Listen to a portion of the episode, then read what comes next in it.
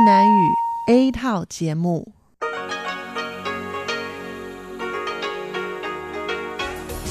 Đây là Đài Phát thanh Quốc tế Đài Loan RTI.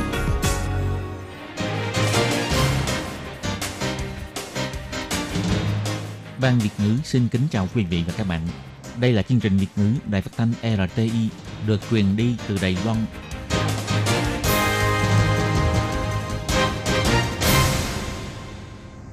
Hello, tôi Kim xin kính chào các bạn. Hoan nghênh các bạn đã đến với chương trình Việt ngữ ngày hôm nay của chúng tôi. Các bạn thân mến, hôm nay là thứ ba, ngày 11 tháng 12 năm 2018, cũng tức mùng 5 tháng 11 âm lịch năm Mậu Tuất. Chương trình Việt ngữ ngày hôm nay của chúng tôi sẽ bao gồm các nội dung chính như sau. Mở đầu là bản tin thời sự trong ngày, tiếp đến là chuyên mục tin vắn lao động nước ngoài, rồi đến chuyên mục tiếng hoa cho mỗi ngày, chuyên mục ẩm thực và giải trí. Và sau cùng, chương trình của chúng tôi sẽ khép lại với chuyên mục Phụ nữ thời nay. Mở đầu chương trình hôm nay, Tố Kim xin mời các bạn cùng đón nghe bản tin thời sự trong ngày. Và trước hết, mời các bạn cùng theo dõi các mẫu tin tóm lược. Tổng thống cho biết sự kiện Ngô Bảo Xuân là do áp bức chính trị. Đây cũng là lý do khiến cho quan hệ hai bờ eo biển tụt lùi.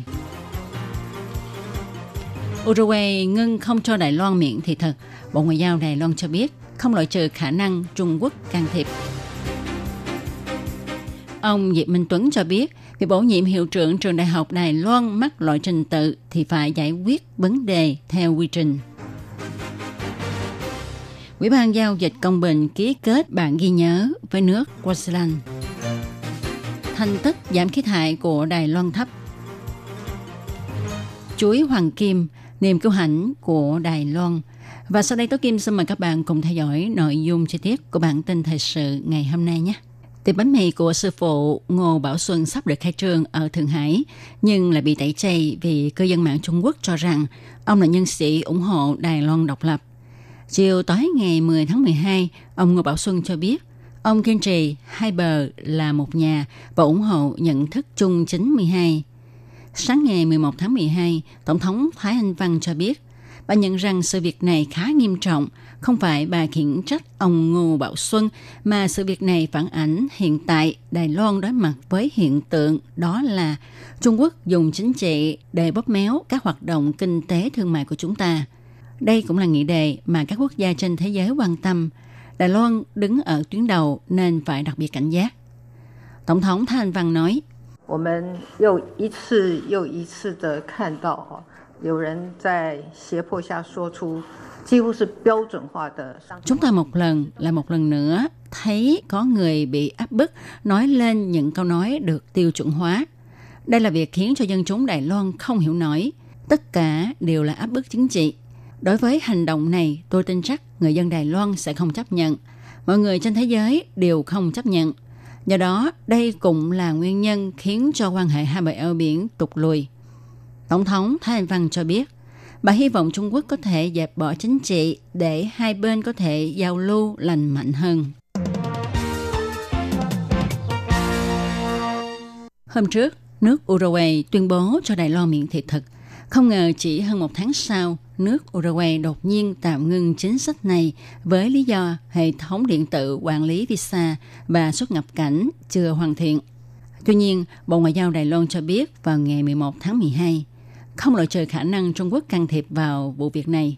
Phó ban chấp hành Hội Hiệp thương Ngoại giao Công chúng bà Âu Giang An nói. 根据我们相关驻馆的了解及掌握的资讯哦， 从这个中国跟乌拉圭两国的呃高层的这个官员，他互 Căn 访 cứ theo thông tin chúng tôi nắm bắt được, qua sự giao lưu mật thiết giữa quan chức cấp cao của Trung Quốc và Uruguay, thực ra thì chúng ta không loại trừ khả năng Trung Quốc can thiệp vào vụ việc này. Bộ Ngoại giao Đài Loan kêu gọi chính phủ Uruguay nên coi trọng vấn đề này, khôi phục việc miễn visa cho Đài Loan vì nó sẽ mang lại lợi ích cho cả đôi bên. Sự việc bình chọn hiệu trưởng trường Đại học Đài Loan đã gây tranh cãi bấy lâu nay. Hôm nay, ngày 11 tháng 12, Liên minh tự chủ Đại học Đài Loan đã mở cuộc họp báo, kêu gọi Bộ Giáo dục hãy bổ nhiệm ông Quảng Trọng Mẫn càng sớm càng tốt. Ông Diệp Tuấn Vinh, Bộ trưởng Bộ Giáo dục cho biết, lỗi trình tự thì phải giải quyết theo quy trình. Ứng cử viên hiệu trưởng trường Đại học Quốc lập Đài Loan, ông Quảng Trung Mẫn, hôm nay cũng đến dự buổi họp báo. Phía Liên minh tự chủ trường Đại học Đài Loan cho biết, hy vọng chính phủ xem trọng việc không có hiệu trưởng sẽ ảnh hưởng đến sự tự chủ, tự trị trong trường học, cũng như phát triển giáo dục. Tuần vừa rồi đã mời Bộ trưởng Bộ Giáo dục ông Diệp Tuấn Vinh đến giao lưu cùng thầy trò của trường. Nhưng đến nay vẫn chưa nhận được sự phản hồi. Hy vọng Bộ Giáo dục có thể trả lời trước 5 giờ chiều ngày 13 tháng 12. Nếu không, không loại trừ khả năng trực tiếp đến trước cửa Bộ Giáo dục để yêu cầu. Ngày 11 tháng 12, khi tham gia buổi họp báo của đài truyền hình PTS, ông Diệp Tuấn Vinh trả lời, Bộ Giáo dục trước giờ vẫn luôn tích cực tìm cách giải quyết cho tình trạng bế tắc trong việc chọn lựa hiệu trưởng Đại học Đài Loan. Ông Diệp Tuấn Vinh đã quy việc tranh cãi của phía trường là lỗi trình tự và cho rằng lỗi trình tự thì phải giải quyết theo quy trình. Trên cơ sở tôn trọng tính tự trị trong trường đại học, Bộ Giáo dục hy vọng sẽ do Hội đồng bầu cử hiệu trưởng của trường tự mở cuộc họp để trả lời và xác định về các loại trình tự này. Chỉ cần thông qua trình tự này, Bộ Giáo dục sẽ tôn trọng kết quả bầu chọn. Ông Diệp Tuấn Vinh cũng cho hay, Bộ Giáo dục đã mời chuyên gia đến thẩm định chế độ bình chọn. Gần đây sẽ có buổi thuyết minh công khai về các việc như là tư cách ứng cử viên, việc tham gia công tác trong quá trình bình chọn và cơ chế xử lý tranh cãi. Ông Diệp Tuấn Vinh nói, phía Bộ Giáo dục sẽ dùng thái độ tích cực, nghiêm túc và công khai để mọi người cùng thảo luận để có được kết quả ai ai cũng đồng tình. Dư luận cho rằng có thể Bộ Giáo dục đã bỏ ý định trao đổi thân tình thay bằng thủ đoạn cứng rắn. Ông Diệp Tuấn Vinh cho biết, trước mắt vẫn đang trao đổi với thái độ cởi mở. Phía trường Đại học Đài Loan có quá nhiều mâu thuẫn. Muốn giải quyết phải bắt đầu từ nguồn gốc sâu xa, đó chính là xử lý trình tự bình chọn. Sau khi trình tự đã chuẩn bị đầy đủ, dù kết quả bình chọn ra sao, vị hiệu trưởng được chọn chắc chắn sẽ là hợp pháp và hợp lý. Như vậy mới có thể vững chãi với vị trí này hơn. Ngày 11 tháng 12, Ủy ban Giao dịch Công bình Trung Hoa Dân Quốc đã ký kết bản ghi nhớ luật cạnh tranh với nước Swaziland. Nội dung bao gồm hợp tác kỹ thuật, trao đổi, bảo vệ thông tin, vân vân Ủy ban Giao dịch Công bình cho biết, Đài Loan từng nhận sự trợ giúp kỹ thuật của nước khác, nay có năng lực nên trợ giúp các nước. Việc này có lợi cho quan hệ thương mại đôi bên. Nước Swaziland là nước có quan hệ ngoại giao với Đài Loan. Tháng 6 năm nay, hai bên đã ký kết thỏa thuận hợp tác kinh tế. Hôm nay, chủ nhiệm Ủy ban Giao dịch Công bình bà Quỳnh Mỹ Anh đã cùng với trưởng ban chấp hành Ủy ban cạnh tranh Vương quốc Swaziland ký kết MOVE về tìm hiểu áp dụng luật cạnh tranh.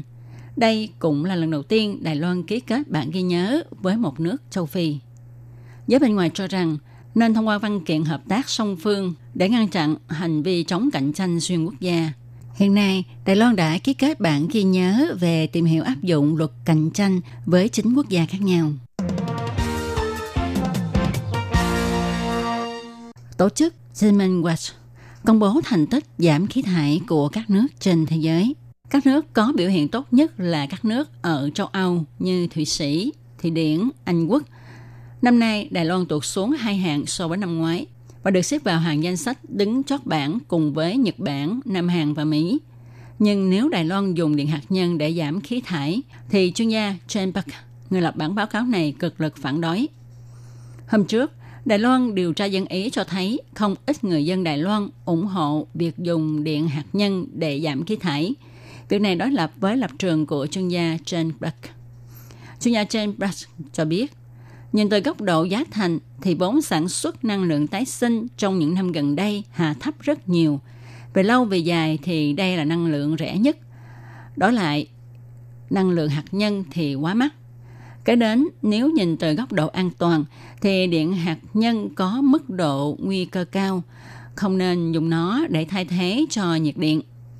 Đối với lượng khí thải của Đài Loan không thể hạ thấp xuống, chuyên gia Jane Brack kiến nghị Đài Loan có thể tham khảo chế độ giao dịch khí thải của châu Âu, thích loại doanh nghiệp giảm khí thải và nâng cao hiệu suất sử dụng năng lượng.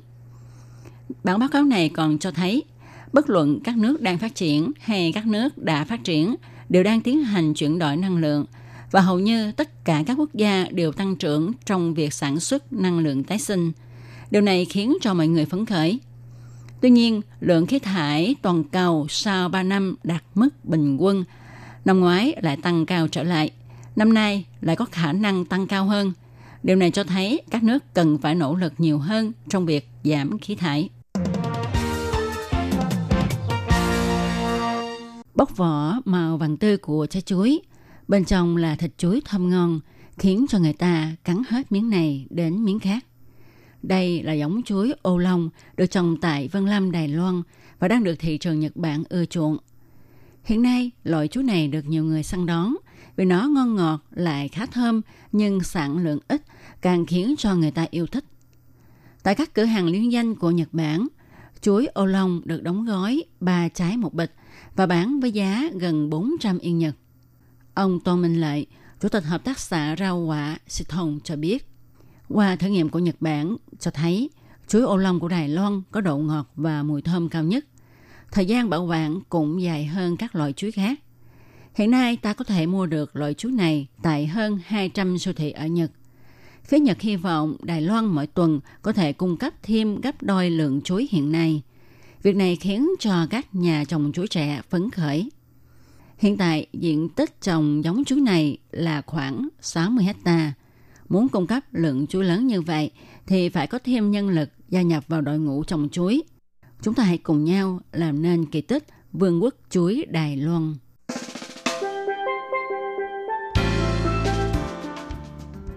Tỷ giá hối đoái giữa đồng đại tệ và đồng đô la Mỹ của chiều ngày 11 tháng 12 và sáng ngày 12 tháng 12 vẫn là 30,918 đại tệ đổi 1 đô la Mỹ.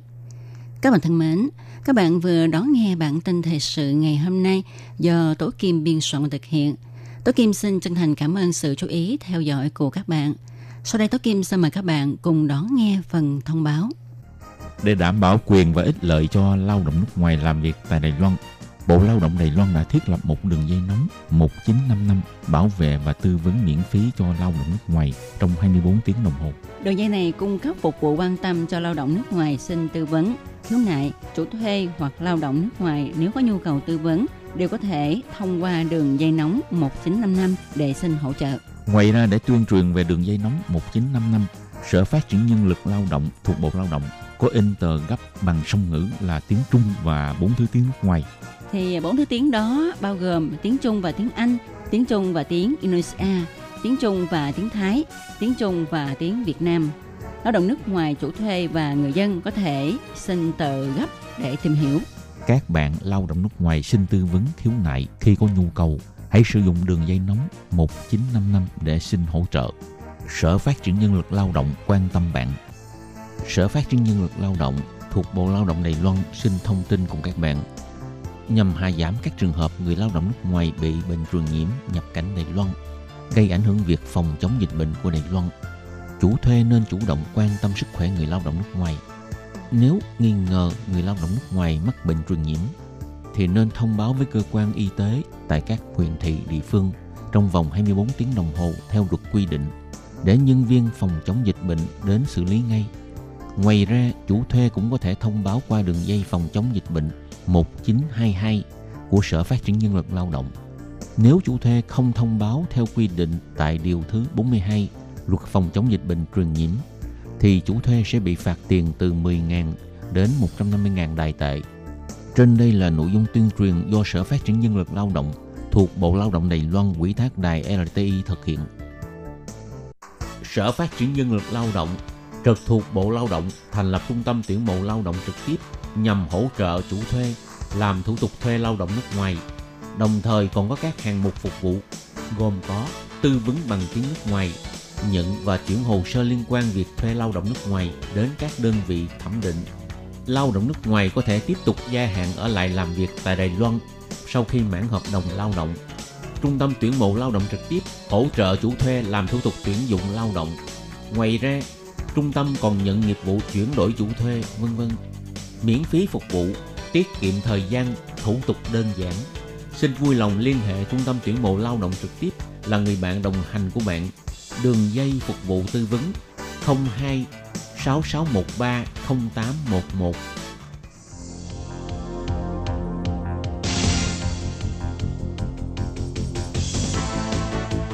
Đây là đài phát thanh quốc tế Đài Loan LTI, truyền thanh từ Đài Loan, Trung Hoa Dân Quốc. Mời các bạn theo dõi mục tin vắn lao động ngoài.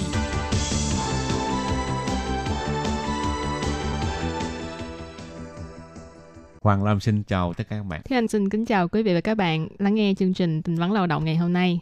Và Thế Anh biết không, nếu mà lao động bị chủ hay là môi giới thu giữ giấy tờ Ừ. thì như vậy là không được. Trái quy định sẽ bị phạt tiền, Vậy là phạt bao nhiêu hả anh Hoàng Lam? sẽ bị phạt từ 60 ngàn tới 300 ngàn đại tệ. Ồ vậy là phạt rất là nhiều rất, ha. rất nặng ha.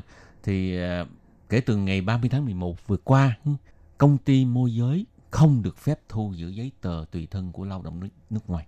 Và nếu nhân viên hoặc là công ty môi giới biết được chủ sử dụng lao động hay là người được chăm sóc, người nhà chủ thuê hay là bất kỳ người nào có quyền thay cho chủ thuê xử lý công việc liên quan tới lao động nước ngoài nếu có hành vi xâm hại tình dục, buôn người, cản trở tự do, gây tổn thương nghiêm trọng hoặc có hành vi giết người đối với lao động nước ngoài thì họ có trách nhiệm phải thông báo ngay trong vòng 24 tiếng đồng hồ từ khi biết được vụ việc. Đồng thời, môi giới không được lưu giữ giấy tờ tùy thân của lao động nước ngoài. Nếu có làm trái quy định, sẽ phải chịu mức phạt từ 60.000 tới 300.000 đại tệ. Rất là nặng ha. Ừ, vậy thì các bạn lao động Việt Nam mà đang làm việc tại Đài Loan, nếu như các bạn gặp phải những cái hành vi này, những cái hành vi xâm hại tình dục hoặc là tổn hại đến bản thân mình thì hãy tìm đến công ty môi giới để họ có thể giúp đỡ cho mình, để họ có thể thông báo đến các cơ quan cảnh sát hoặc là cơ quan điều tra để xử lý vụ việc. Nếu công ty môi giới biết được vụ việc mà không thông báo thì họ sẽ bị phạt nha được biết để phối hợp việc ừ, sửa đổi luật dịch vụ việc làm thì Bộ Lao động đang soạn thảo dự án để thuyết minh các mức phạt khác nhau đối với môi giới biết được sự vụ mà không thông báo ngay trong vòng 24 tiếng đồng hồ. Ngày 28 tháng 11, Tổng thống cũng đã công bố những cái điều khoản được sửa đổi trong luật dịch vụ việc làm. Cái những điều khoản này sẽ bắt đầu có hiệu lực là ngày 30 tháng 11. Trong đó thì điều 40 của luật dịch vụ việc làm được bổ sung thêm các khoản 18, 19 và 20. Thì uh, trong đó các cơ quan dịch vụ việc làm tư nhân và nhân viên nếu mà vi phạm các khoản sau đây thì sẽ bị xử phạt từ 60.000 đài tệ đến 300.000 đài tệ theo điều 67 của luật dịch vụ việc làm. Công ty môi giới không được lưu trữ chứng từ, giấy tờ tùy thân và các loại văn kiện khác mà không có sự đồng ý của người chủ thuê hoặc là người lao động. Ừ. Còn tài khoản 15 luật về vụ việc làm điều thứ 40 không? Thì có quy định người xử lý các thủ tục và nghiệp vụ dịch vụ việc làm chưa làm tròn trách nhiệm được giao khiến cho chủ thuê vi phạm luật về vụ việc làm hoặc các quy định khác được ban bố theo luật này hoặc khiến cho quyền lợi của lao động nước ngoài bị thiệt hại. Ừ. Và cũng tài khoản 20 các hành vi khác vi phạm luật dịch vụ việc làm hoặc là các quy định được ban bố theo luật dịch vụ việc làm thì mấy cái này cũng sẽ bị phạt từ 60 ngàn, 300 ngàn đại tệ. Ừ. Khoản 18 quy định chủ sử dụng không được có hành vi xâm hại tình dục hoặc là buôn người hoặc là cản trở tự do, gây tổn thương nghiêm trọng hoặc là có hành vi giết người đối với người tìm việc làm hoặc là người lao động nước ngoài. Thì nếu như tòa án khởi tố hoặc phán quyết có tội, thì ngoài mức phạt là 300.000 đài tệ đến 1 triệu rưỡi đài tệ, theo điều 65 của luật dịch vụ việc làm, thì sẽ bị hủy bỏ giấy phép hoạt động kinh doanh dịch vụ môi giới theo điều thứ 70 của luật này. Ngoài ra thì khoản 19 được thêm vào cũng có quy định là nhân viên môi giới hoặc là công ty môi giới khi mà biết được chủ thuê hoặc là người được chăm sóc hoặc là người nhà của chủ thuê hoặc các đại diện có quyền được phụ trách xử lý những việc liên quan đến công việc của lao động nước ngoài. Những người này mà có hành vi xâm hại tình dục hoặc là buôn người hoặc là cản trở tự do, gây tổn thương nghiêm trọng hoặc là giết người đối với lao động nước ngoài thì những cái hành vi này ở nhân viên môi giới hoặc công ty môi giới mà không tố giác hoặc là không thông báo ngay cho cơ quan chủ quản, cơ quan quản lý xuất nhập cảnh, cơ quan cảnh sát hoặc là những cái cơ quan tư pháp bất kỳ nào khác trong vòng 24 giờ thì sẽ bị phạt từ 60.000 đài tệ đến 300.000 đài tệ theo quy định của điều 67. Các bạn thân mến, vì thời gian có hạn, chuyên mục hôm nay đến đây xin chấm dứt. Cảm ơn các bạn đón nghe. Chào trên, bye bye. Bye bye!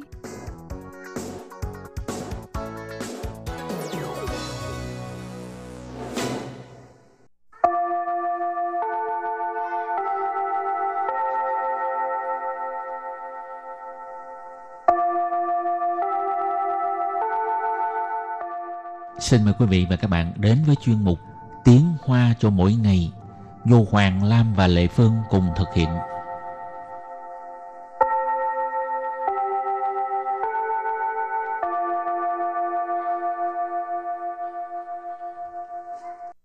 Hoàng Lam và Lệ Phương xin chào các bạn.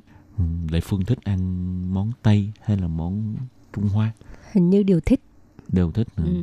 Mỗi món mỗi, món có mỗi mỗi loại. khẩu vị khác nhau ha.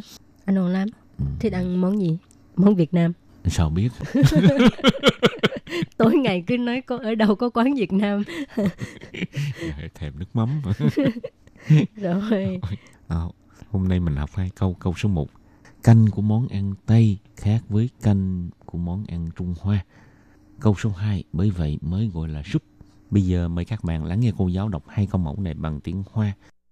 西餐的汤和中餐很不一样，所以才叫做浓汤。 Trước hết giải thích câu mẫu số 1.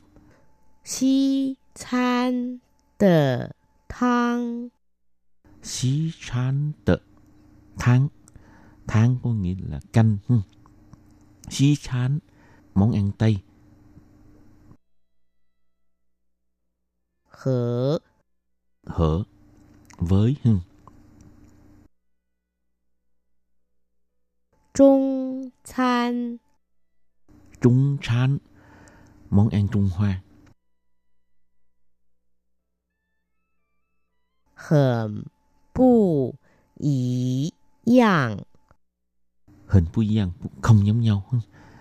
Bây giờ ghép lại các từ này thành câu hoàn chỉnh. Mời cô giáo đọc lại câu này bằng tiếng Hoa. 西餐的汤和中餐很不一样。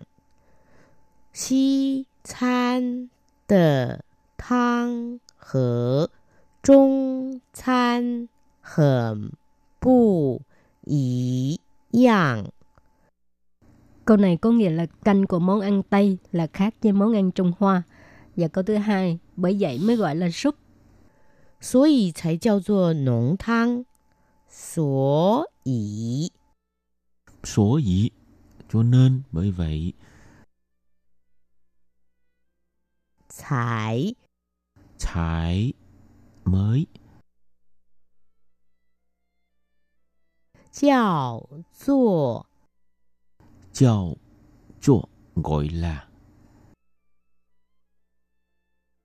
浓汤。 nũng tháng. Nũng là đặc, ừ. tháng là canh. Canh đặc tức là loại súp. á. Ừ. Bây giờ ghép lại các từ này thành câu hoàn chỉnh. Mời cô giáo đọc lại câu này bằng tiếng Hoa. 所以才叫做浓汤。所以才叫做浓汤。玉米浓汤， 玉米浓汤。 câu này có nghĩa là bởi vậy mới gọi là súp và bây giờ chúng ta làm quen với các từ vựng mở rộng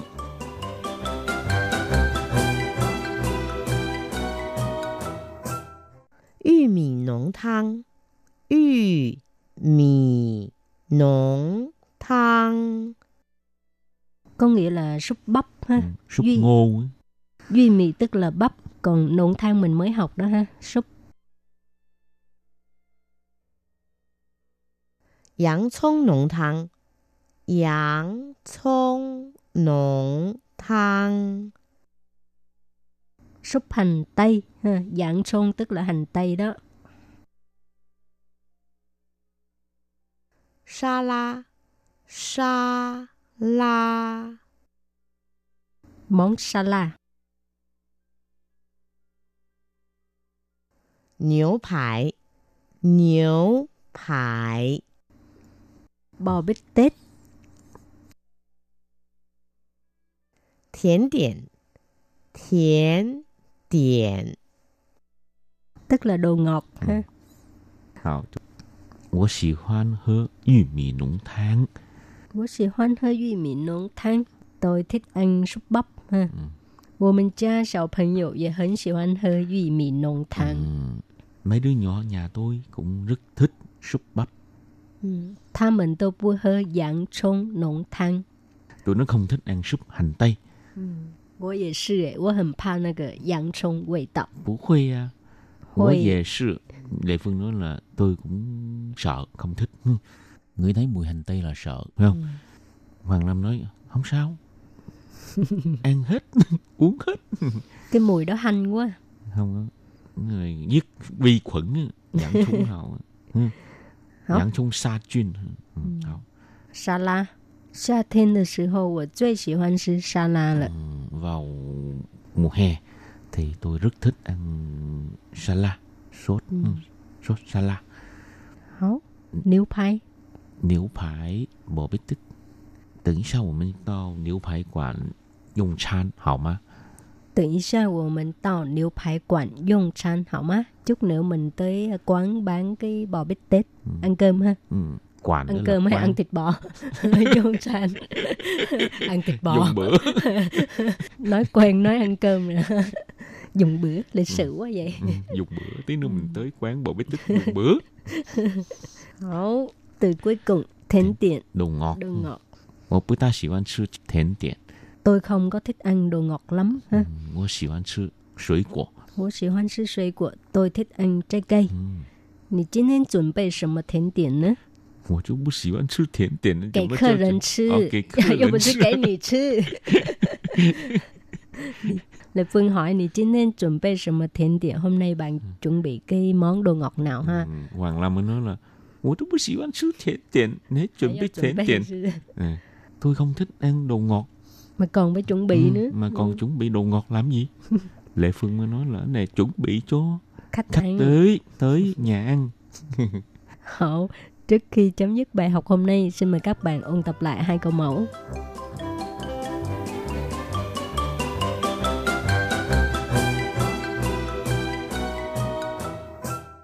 西餐的汤和中餐很不一样，所以才叫做浓汤。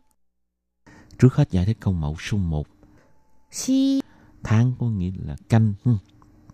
xí chán, món ăn Tây.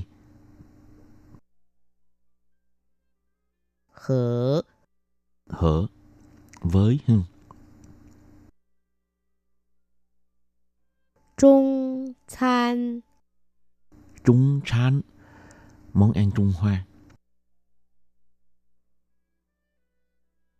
Hờm 不一样。 Hình phu giang không giống nhau. Ừ. Bây giờ ghép lại các từ này thành câu hoàn chỉnh. Mời cô giáo đọc lại câu này bằng tiếng Hoa. 西餐的汤和中餐很不一样。西餐的汤和中餐很不一样。 Câu này có nghĩa là canh của món ăn Tây là khác với món ăn Trung Hoa. Và câu thứ hai, bởi vậy mới gọi là súp. 所以才叫做浓汤。所以 Số dĩ. Cho nên, bởi vậy, 才 才 mới 叫做 叫做 gọi là 浓汤。 nũng tháng. Nũng là đặc. Ừ. Tháng là canh. Canh đặc tức là loại súp. á. Ừ. Bây giờ ghép lại các từ này thành câu hoàn chỉnh. Mời cô giáo đọc lại câu này bằng tiếng Hoa. 所以才叫做浓汤。所以才 叫做浓汤。玉米浓汤，玉米浓汤。 Câu này có nghĩa là bởi vậy mới gọi là súp. Hào, chuyên một tiếng Hoa cho mỗi ngày của hôm nay đến đây chấm dứt. Cảm ơn các bạn đón nghe. Chay chen. Bye bye.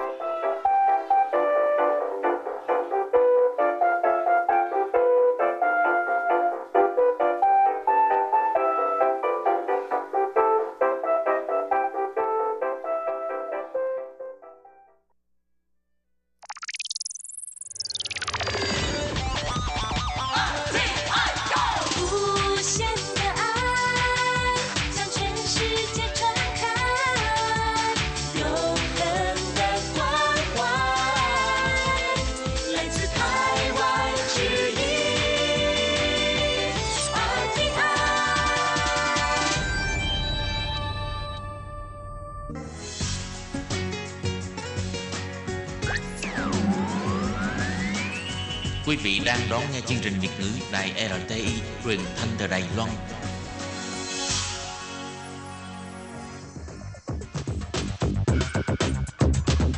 Chào mừng các bạn đến với chuyên mục ẩm thực và giải trí do Cẩm Hà thực hiện.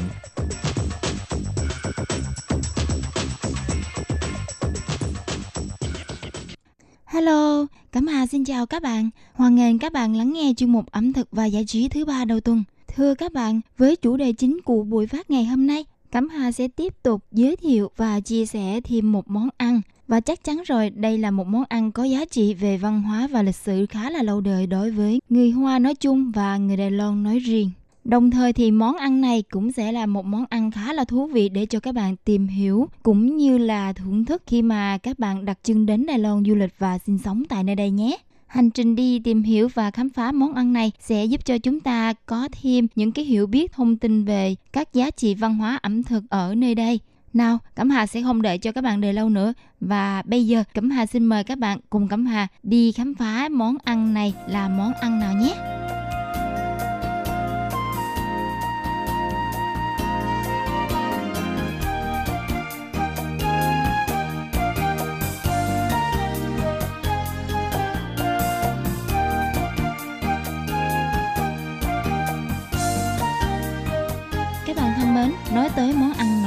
Của Đài Loan á, hay là các món ăn theo phong cách người Hoa thì người ta sẽ lập tức nhớ ngay đó là món vịt quay.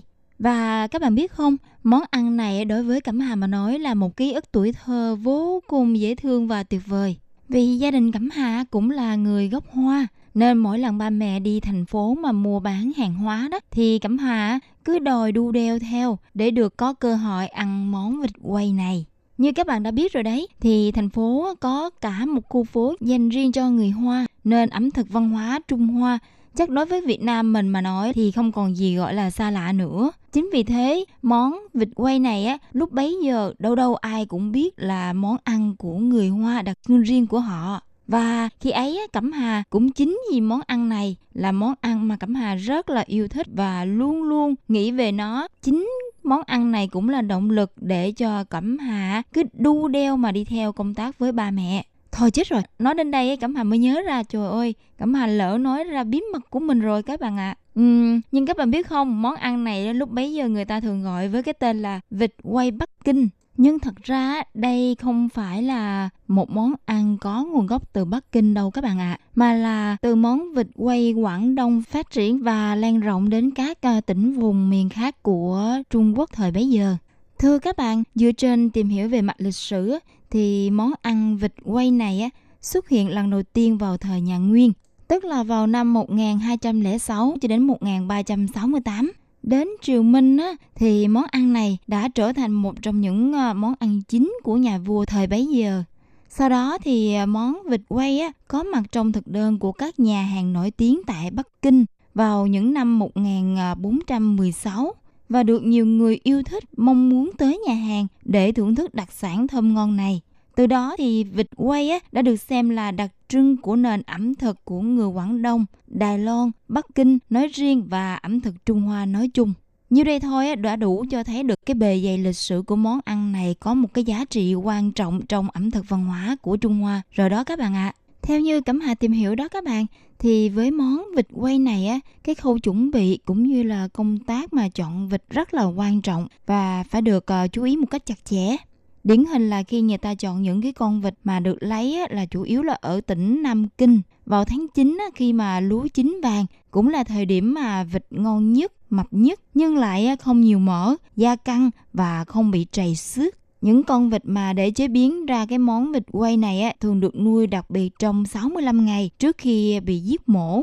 Và cái quá trình mà mổ vịt đó các bạn cũng yêu cầu cái sự khéo léo nhằm giữ nguyên hình dáng của con vịt cho đến khi mà thành phẩm phải được bắt mắt hơn.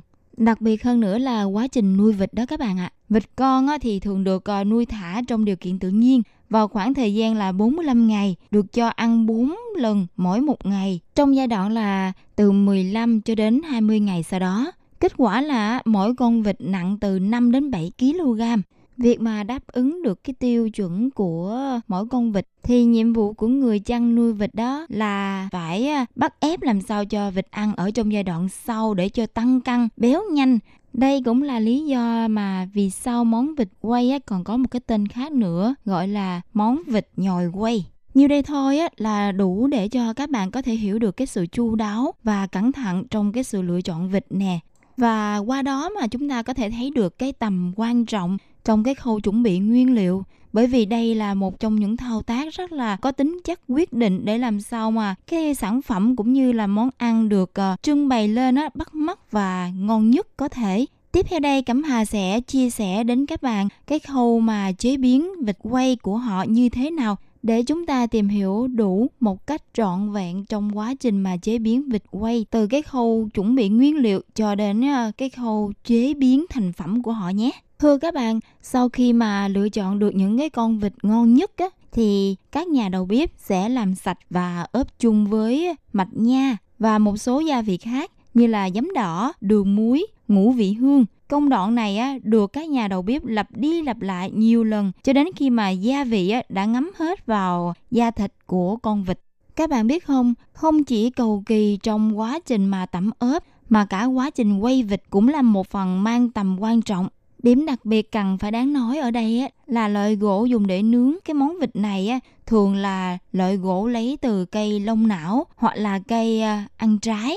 Các bạn có muốn biết tại sao mà họ lại lựa chọn hai cái loại gỗ này để nướng món vịt này không ạ? À? Lý do chủ yếu là bởi vì cái mùi thơm của gỗ sẽ làm tăng thêm hương vị của món thịt này khi mà nướng món ăn này á, thì các đầu bếp phải xoay vịt theo bốn phía để ớt lưng và hai cái cánh á, cũng được à, chín vàng đều để thịt bên trong á, được chín mềm thì người ta sẽ cho một ít nước vào bên trong bụng vịt. Nước sôi sẽ giúp hầm bên trong của vịt, giúp cho vịt mau chín nhanh hơn. Một con vịt quay ấy ngon á, sẽ có cái lớp da giòn màu nâu và giòn giòn béo béo nhưng lại không quá ngán nhưng bên trong á, thịt thì lại mềm thơm dễ chịu. Đây cũng là một cách đơn giản để nhận biết được đâu là một món vịt thơm ngon đạt đúng tiêu chuẩn mà họ yêu cầu đặt ra đó các bạn ạ. À. Thưa các bạn, có một điều mà Cẩm Hà muốn chia sẻ thêm đến các bạn, đó là về mặt uh, văn hóa ẩm thực của người Trung Hoa thì đúng bài bản của họ là ngoài cái ờ, thành phần ờ, như là những cái món ăn chính nè, thì có một phần mà không thể nào mà không nghiên cứu kỹ lưỡng được trong quá trình mà tìm hiểu về ờ, văn hóa, lối sống thường ngày của người Hoa, hoặc là trong khi mà các bạn thưởng thức những cái ẩm thực của người Hoa, thì các bạn cần phải chú ý đến đó là thành phần nước chấm.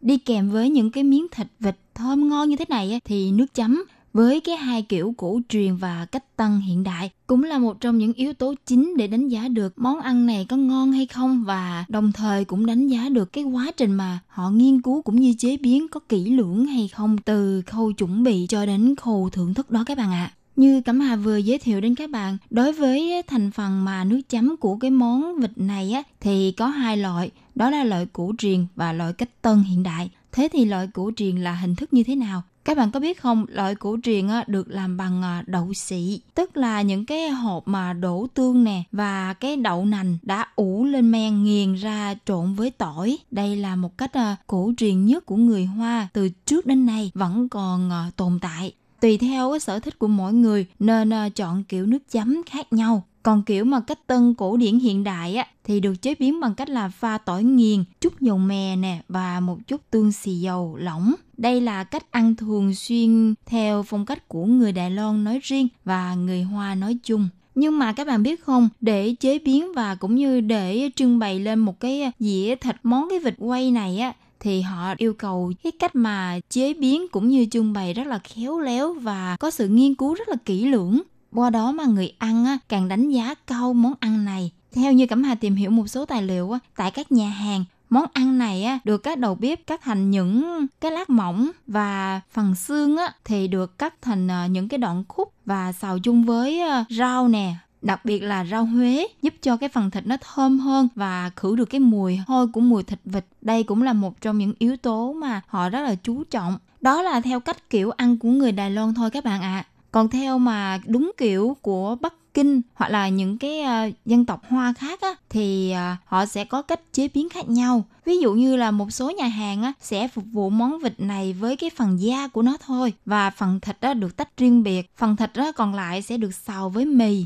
Còn cái phần xương á các bạn thì họ sẽ dùng để nấu súp nè. Đó là cách ăn theo kiểu ờ, một trong ba khi nói về văn hóa thói quen ăn món ăn này theo phong cách của người Hoa, không biết là các bạn đã biết chưa và có thể hình dung ra được cái à, phong cách ăn của họ như thế nào không? Các bạn muốn biết không nè? Sau đây thì Cẩm Hà xin mời các bạn cùng Cẩm Hà đi tìm hiểu thêm để chúng ta có thể hiểu rõ được cái sự đặc biệt và sự nghiên cứu kỹ lưỡng trong cái ẩm thực của họ như thế nào nhé. Với hương vị thơm ngon của món vịt này á, thì cách ăn bài bản cũng sẽ được đánh giá khá cao đó các bạn ạ. À. Tuy nhiên tùy theo mỗi địa phương có thói quen và lối sống khác nhau thì à, cách ăn cũng sẽ khác nhau đó các bạn.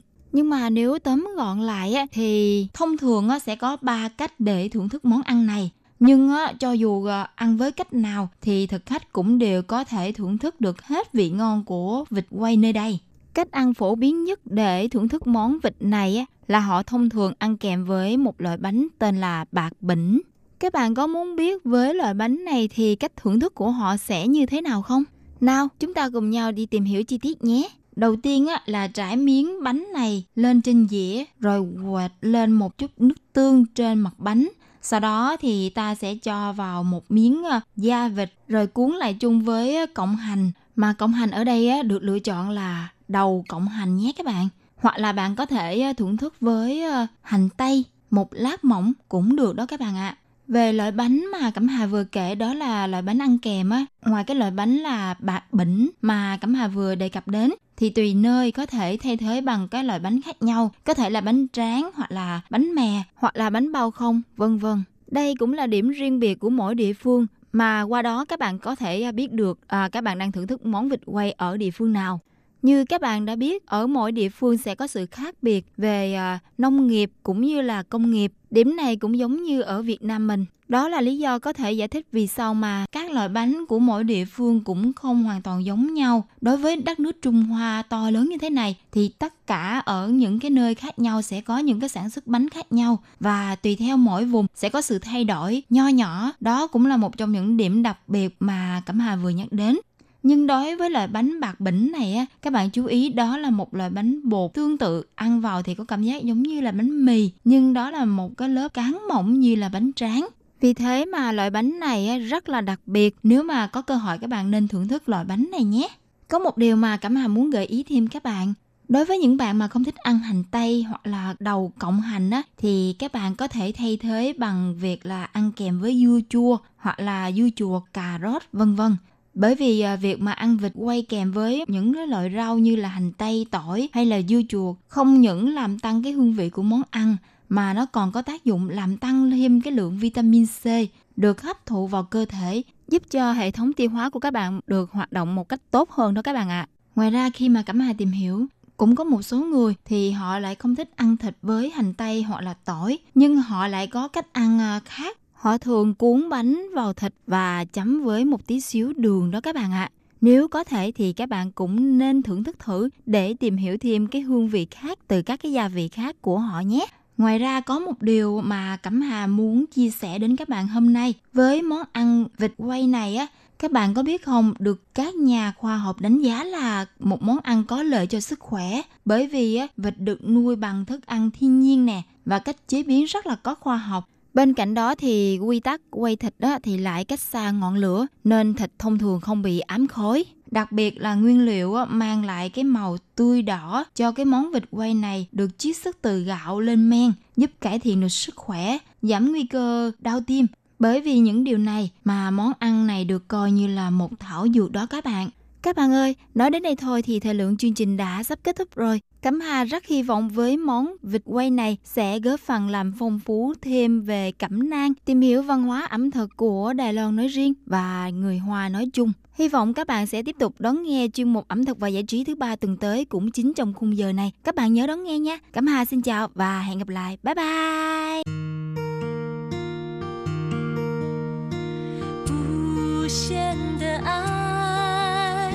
让全世界传开，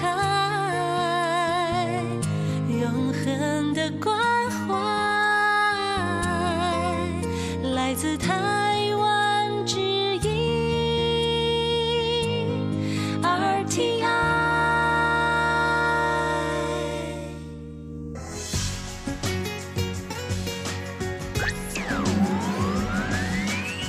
Quý vị đang đón nghe chương trình Việt ngữ Đài RTI truyền thanh từ Đài Loan.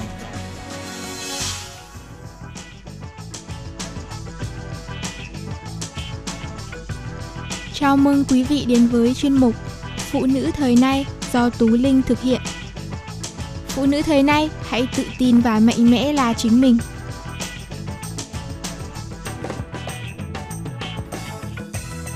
Hello, Tú Linh xin chào tất cả các bạn. Chào mừng các bạn quay trở lại với chương trình Phụ nữ Thế nay vào thứ ba hàng tuần. Hôm nay là ngày 11 tháng 12 và chủ đề chính của chúng ta trong tuần này sẽ là tâm sự. Người châu Á chúng ta thì thường có quan niệm rằng các bậc cha mẹ phải oằn mình làm ra của cải rồi để cho con hết, sợ con thua kém bạn bè, con vòi vĩnh gì cũng đáp ứng. Tú Linh xin đọc tâm sự dưới đây.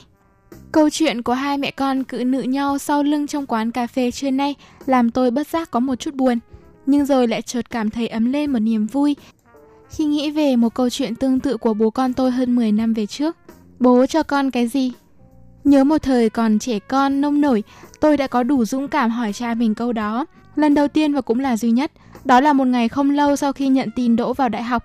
Một cuộc trò chuyện rất nghiêm túc và thẳng thắn giữa hai người đàn ông. Bố tôi trả lời một cách không thể bình thản hơn. Bố mẹ, bố cho bố cái gì, bố sẽ cho lại con cái đó. Một lý lịch trong sạch để con không bao giờ phải xấu hổ về bố và một sự giáo dục tốt nhất trong khả năng của mình. Con có khả năng học đến đâu, bố sẽ hỗ trợ đến đó. Tôi có phần hơi sốc nhưng vẫn nghĩ đó chỉ là một câu nói lên dây cót cho chàng sinh viên mới. Và rất tiếc là bố tôi chẳng đùa, bố hành động rất thật theo đúng những tuyên bố đấy. Bố tính toán rất kỹ và cho tôi một khoản tiền trợ cấp 300 ngàn một tháng trong suốt những năm học đại học. Tiền học phí học kỳ đầu tiên được cho, từ học kỳ thứ hai tôi tự kiếm được nên tự động không xin nữa.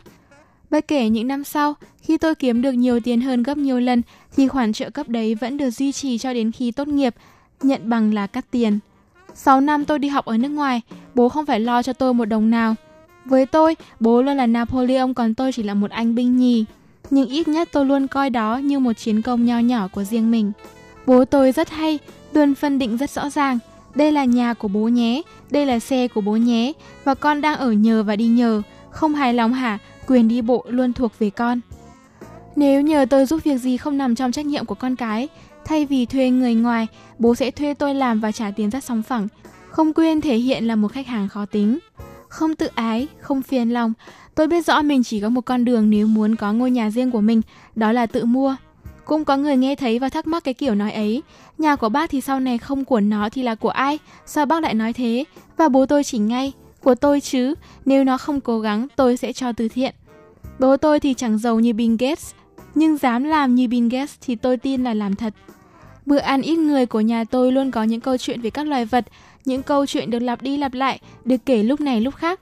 Bố hay nói chuyện, con gà con đến tuổi tự kiếm ăn, gà mẹ sẽ đuổi chạy chí chết nếu gà con cố đến gần hoặc đi theo. Hay câu chuyện về loài đại bàng, đại bò con sẽ được mẹ nuôi mớm trong tổ đến khi đủ lông đủ cánh, và sau đó nó sẽ cắp con bay lên đỉnh núi thật cao và thả xuống. Con nào chịu đập cánh vào không trung và bay đi thì sống và bắt đầu cuộc đời mới. Con nào không tự bay được thì sẽ tự rớt xuống và vực thẳm sẽ chờ ở dưới. Quy luật tự nhiên là vậy. Và con người là một phần của tự nhiên nên cũng không là ngoại lệ. Mùi răn đe trong những câu chuyện thơm nức suốt những năm tháng tuổi thơ tôi. Những điều tôi kể trên đây với nhiều người, nhiều ông bố bà mẹ có lẽ là những điều ngược đời. Tuy nhiên, bước một bước ra bên ngoài thế giới, tôi thấy mình hóa ra không phải ngoại lệ. Phần đông các gia đình phương Tây đều như vậy, trái ngược hoàn toàn với những gì chúng ta thấy ở phương Đông. Sự phân định rất rõ ràng giữa trách nhiệm, tình thương và sự nuông chiều làm cho con người ta không thể tìm thấy nổi một khoảnh khắc của sự ỷ lại hay trông chờ vô lý ngay từ khi bước vào đời. Bạn không có tiền học đại học, vậy hãy đi vay đi, rồi sau này tự trả. Các bạn nước ngoài của tôi rất nhiều người chọn giải pháp như vậy, mặc dù rất nhiều bạn có bố mẹ trên cả giàu và luôn sẵn sàng tài trợ. Sự hào phóng không đúng chỗ của rất đông các ông bố bà mẹ Việt, giống như bà mẹ trong câu chuyện lúc đầu của tôi, đang để lại cho đất nước những thế hệ yếu ớt, không có khả năng sống độc lập và tự trọng với chính người thân của mình. Họ nghiễm nhiên cho mình cái quyền được xin xỏ, được vòi vĩnh, được lạm dụng vô hạn tình yêu thương của cha mẹ. Và các vị phụ huynh thì vẫn cứ tin tưởng trong sai lầm rằng để cho con kém bạn kém bè ngay cả khi chúng đã trưởng thành là không tròn trách nhiệm cha mẹ. Ở nước mình, cái vòng luẩn quẩn ấy biết bao giờ mới thôi. Cố gắng có của cải để mà cho con đã là khó, nhưng cố gắng để có của cải mà vẫn không cho thì còn khó gấp vạn lần. Nghe có vẻ trái với quy luật của tình cảm con người, nhưng đó là một sự ngược chiều cần thiết. Điều đó có lẽ thuộc về bản lĩnh của nghề làm cha mẹ. Rất nhiều lúc tôi đã tự hỏi mình, vậy sau cùng bố sẽ cho mình cái gì nhỉ? Và 10 năm sau cuộc nói chuyện sóng phẳng đấy, vào lúc tôi tự mua được căn nhà và chiếc xe hơi đầu tiên của riêng mình mà chẳng phải xin xỏ gì bố, tôi mới thấu hiểu hết tình thương vô bờ bến và gia tài vô giá mà bố đã để dành cho riêng tôi mấy chục năm nay. Cho lòng tự trọng và tinh thần tự lực đã là cho tất cả rồi. Theo Tú Linh thấy thì tâm sự vừa rồi rất là phù hợp, rất là hữu ích với các bạn thế hệ trẻ ngày nay. Chúng ta không nên chỉ biết ỉ lại vào cha mẹ và người thân mà nên tự lực, cố gắng nỗ lực cho cuộc sống của bản thân mình. Như vậy thì cuộc sống của chúng ta mới có ý nghĩa đúng không nào? Ngoài việc nên tự lực cánh sinh trong cuộc sống, cách bạn đối xử với người khác cũng đánh giá bạn là một con người như thế nào đó. Theo Phật Pháp luôn nhấn mạnh việc đối xử tốt với người khác. Thực ra đối xử tốt với người khác là một loại trí tuệ vĩ đại, cần phải biết khi đối tốt với người khác đồng thời cũng là đang đối tốt với chính bản thân mình. Có một câu nói rất hay như sau: Hạnh phúc không nằm ở tài sản, quyền lực và nhan sắc bạn có được, mà nằm ở lối sống của bạn với những người xung quanh. Vì vậy khi bạn sống với mọi người nhất định phải ghi nhớ, phải đối tốt với họ. Đối xử tốt với người khác thực ra là đối xử tốt với bản thân mình, giống như Aristotle đã từng nói. Nên đối với người khác như là chúng ta mong muốn họ đối đãi với mình. Có nghĩa là bạn muốn người ta đối xử với mình thế nào thì hãy đối xử với người khác như thế. Có một đứa trẻ không biết tiếng vọng là thế nào. Có một lần, nó đứng một mình giữa vùng đồng bằng rộng lớn, lớn tiếng gọi, này, này, những ngọn núi nhỏ xung quanh lập tức vọng lại, này, này. Nó lại gọi tiếp, bạn là ai? Tiếng vọng trả lời, bạn là ai? Nó lại hét lên, người là đầu ngốc. Núi lập tức truyền lại tiếng vọng, người là đầu ngốc. Đứa bé cực kỳ phẫn nộ, lại tiếp tục mắng chửi, ngọn núi nhỏ vẫn không hề khách khí trả lời lại. Đứa trẻ giận dữ lao về nhà kể với mẹ. Người mẹ nói, con ạ, à, hôm nay con làm như thế là không đúng. Nếu như con cung kính nói chuyện với nó, nó sẽ hòa nhã đối lại với con. Đứa bé nói, vì để mai con tới đó nói những câu tốt lành. Thật vậy, trong cuộc sống, bất kể là nam nữ hay già trẻ, con tốt với người ta, người ta sẽ tốt lại với con. Nếu chúng ta tự thôi lỗ thì người khác cũng không thể hòa nhã với mình được. Con người đối xử với nhau cũng giống như tiếng vọng của ngọn núi. Nếu bạn có thể đối xử tốt với người khác thì người khác cũng nhất định đối xử tốt với bạn. Nếu như bạn dùng lời ác ý với người khác thì người ta cũng sẽ dùng lời ác ý với bạn.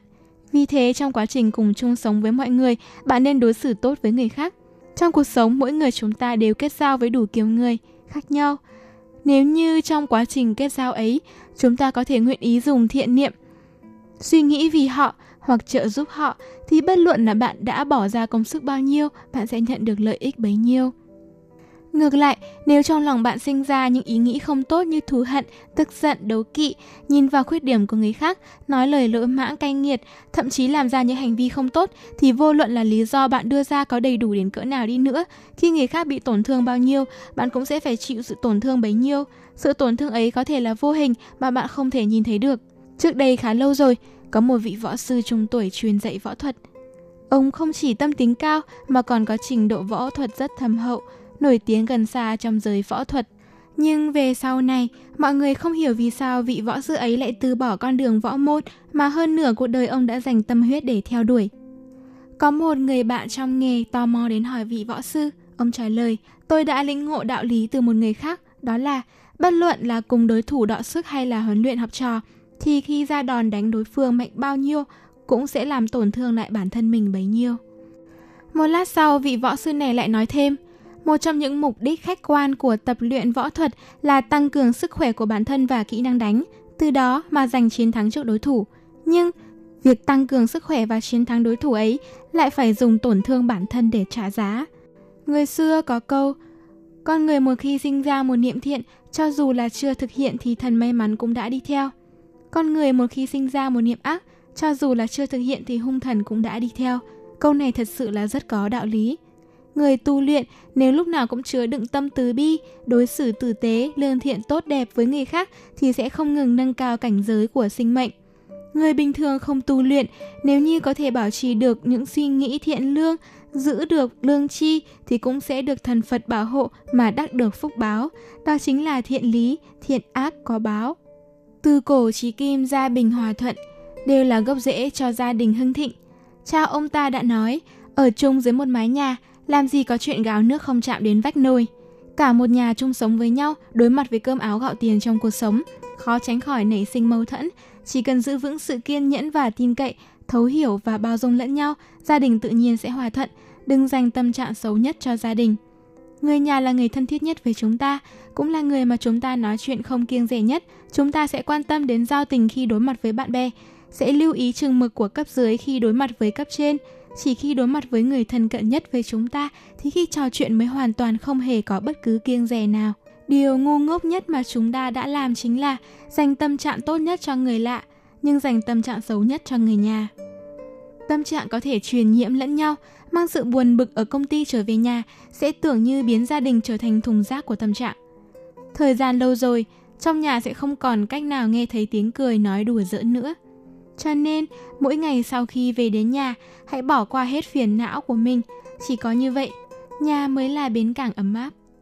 Tục ngữ có câu nói rất hay, gia hòa vạn sự hưng, gia đình hòa thuận, người trong nhà sẽ không phải tiêu hao quá nhiều sức lực cho mâu thuẫn trong gia đình. Như vậy sẽ có tâm tư, có năng lực đi làm những chuyện khác. Người xưa thường nói, nội trợ đảm đang, chính là đang nói có một người vợ có thể lo cho gia đình.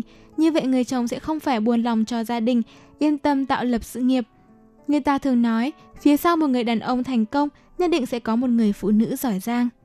Đây đều nói lên được tính quan trọng của gia đình ổn định, sống với nhau hòa thuận. Gia đình hòa thuận cũng giống như một nền tảng của ngôi nhà vậy. Chỉ có nền tảng vững chãi, người trong nhà mới có khả năng đón nhận dòng bão. Chỉ có nền tảng vững chãi, người trong nhà mới có lòng tin đối diện với thử thách. Và chỉ có nền tảng vững chãi, gia đình này mới có hy vọng để hưng thịnh. Và phần cuối cùng của chuyên mục tâm sự ngày hôm nay, Tú Linh muốn thay đổi không khí với bói các cung hoàng đạo. Từ tháng 12 trở đi, thì vận mệnh của bốn cung hoàng đạo này sẽ sang trang mới, sự nghiệp thăng tiến không ngừng, tình duyên nở rộ như ý. Chúng ta hãy cùng xem đó là bốn cung hoàng đạo nào nha. Thứ nhất là xử nữ. như tháng vừa qua, xử nữ ở trong tình trạng khá ảm đạm cả về tài chính, sự nghiệp lẫn tình duyên. Bạn làm gì cũng như có người ngán chân và không thể hoàn thành suôn sẻ và tốt đẹp. Tuy nhiên sang đến tháng 12 thì bạn không cần phải lo nghĩ nhiều nữa. Thần may mắn lúc này đang mỉm cười với bạn và theo bạn từ giờ cho đến tận sang năm. Cung hoàng đạo may mắn thứ hai đó là Market. Market vốn là người nghiêm túc và có tính kỷ luật cao. Có vẻ như thần may mắn đã bỏ quên bạn bấy lâu nay. Nên phải mãi đến tận tháng 12 này, vận mệnh của bạn mới rực rỡ và tốt đẹp hơn. Cung hoàng đạo may mắn thứ ba đó là Bạch Dương. Bạch Dương là cung hoàng đạo thường bị coi là có thừa sức mạnh thể chất và tinh thần nhưng lại thiếu sự nhẫn nại và tính toán. Từ tháng 12 trở đi, thần may mắn sẽ luôn ở bên bạn và giúp bạn có được những quyết định sáng suốt trong mọi chuyện. Sự nghiệp vì thế cũng tỏa sáng và thành công vang dội. Bất kể là người độc thân hay đã có đôi, thì từ tháng 12 này, bạn luôn được sống trong sự hạnh phúc viên mãn không ai sánh bằng. Và cung hoàng đạo may mắn cuối cùng đó là sư tử. Sư tử là cung hoàng đạo có cái tôi khá cao, vì cái tôi lớn đó mà đôi khi sự nghiệp của bạn khó có thể thăng tiến hơn được. Tuy nhiên trong tháng 12 này, sư tử như được tiếp thêm một nguồn năng lượng mới, tích cực và tươi sáng hơn. Điều đó giúp bạn dễ dàng đạt được mục tiêu đã đề ra từ trước đó. Đồng thời nhờ vận quý nhân giúp đỡ nên mọi khó khăn thử thách đều được hóa giải. Quý nhân đó có thể là bạn bè, là người yêu của bạn nhưng cũng có thể chính là cấp trên của bạn đấy. Ngoài sự nghiệp thì chuyện tình duyên của sư tử cũng vô cùng êm đẹp từ tháng 12 trở đi nha. Trong tuần này theo như dự báo thời tiết thì sẽ có mưa phùn và lạnh kéo dài đến hết cuối tuần. Các bạn nhớ hãy mang theo ô và áo khoác trước khi ra đường nha. Tú Linh xin chào và hẹn gặp lại các bạn vào thứ ba tuần sau. Bye bye! Hộp thư ban Việt ngữ Vietnamese Service PO Box 123 gạch ngang 199 Taipei 11199 còn thư từ của thính giả Việt Nam xin gửi đến hộp thư số 104 Hà Nội, Việt Nam số máy phát 886 2 2885 2254